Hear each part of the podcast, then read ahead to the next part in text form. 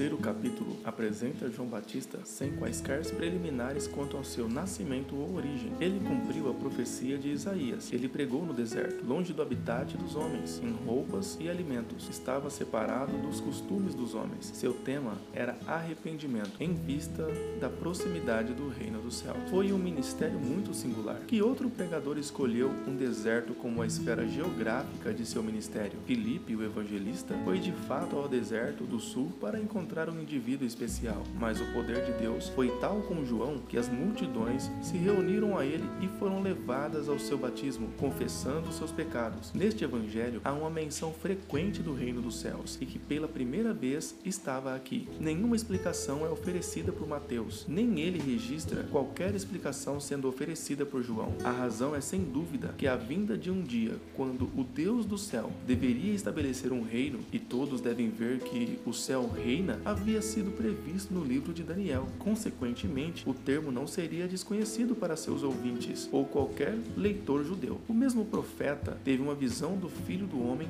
vindo com as nuvens do céu e tomando o reino, e os santos possuindo-o com ele. Agora, o reino estava à mão na medida em que Jesus Cristo, filho de Davi, foi achado entre os homens. Quando há uma obra genuína e poderosa de Deus, os homens não gostam de se afastar dela, especialmente se eles são líderes religiosos. Consequentemente, encontramos fariseus e saduceus vindo ao batismo de João. Ele os encontrou, no entanto, com uma visão profética. Ele os desmascarou como tendo as características das víboras e os advertiu que a ira jazia diante deles. João sabia que eles se orgulhariam de ser a própria sucessão abraâmica, então derrubou o suporte onde se apoiavam, mostrando que ela não tinha valor diante de Deus. Nada teria valor a não ser o arrependimento, e seu batismo era em vista disso, mas deveria ser genuíno e manifestar-se em frutos que fossem adequados. Tiago, em sua epístola, insiste que a fé, se for real e viva, deve se expressar em obras adequadas. Aqui,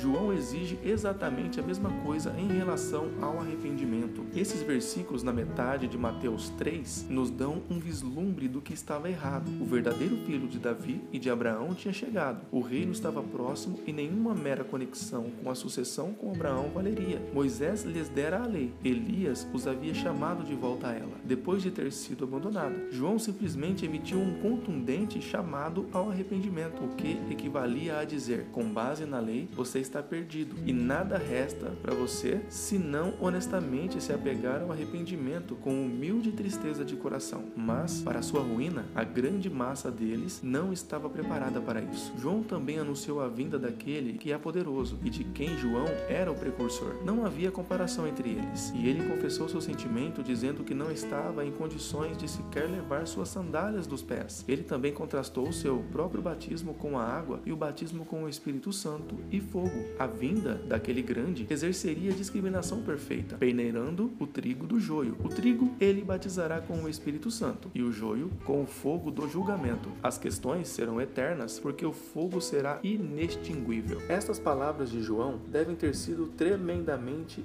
indagadoras e serão cumpridas quando a era milenar estiver prestes a ser introduzida. Então o Espírito será derramado sobre toda a carne, e não somente o judeu, isto é, sobre todos os que foram redimidos. Por outro lado, os ímpios serão banidos para o fogo eterno, como o final do Evangelho de Mateus, no capítulo 25, nos mostrará. Enquanto isso, houve um cumprimento antecipado do batismo do Espírito no estabelecimento da igreja, como mostra Atos 2. O contexto aqui decisivamente revela que o fogo é uma alusão ao julgamento, e não às línguas de fogo no dia de Pentecostes, ou qualquer ação similar de bênção. Quando Jesus veio para o seu ministério, seu primeiro ato foi vir ao batismo de João, apesar da objeção que João expressou. A objeção serviu para revelar o princípio sobre o qual o Senhor estava agindo. Ele estava cumprindo a justiça. Ele não tinha pecados para confessar, mas tendo tomado o lugar do homem, era correto que ele devesse se identificar com os piedosos, que estavam assim tomando o seu verdadeiro lugar diante de Deus. Os homens de Deus nos tempos antigos tinham feito o mesmo. Em princípio, Esdras e Daniel, por exemplo, confessando como se fossem seus próprios pecados, do quais eles tinham pouca participação, embora fossem pecadores. Aqui estava o sem pecado, e ele o fez perfeitamente, e para que não houvesse nenhum engano. No exato momento em que ele fez isto, os céus se abriram sobre ele, a primeira grande manifestação da Trindade, e a voz do céu declarando que ele era o Filho amado, em quem o Pai encontrou todo o seu deleite. Em forma de pomba, o Espírito desceu sobre aquele que deve batizar outros com o mesmo Espírito. Comentário bíblico de Frank Binford, comentário bíblico de Frank Binford Hall.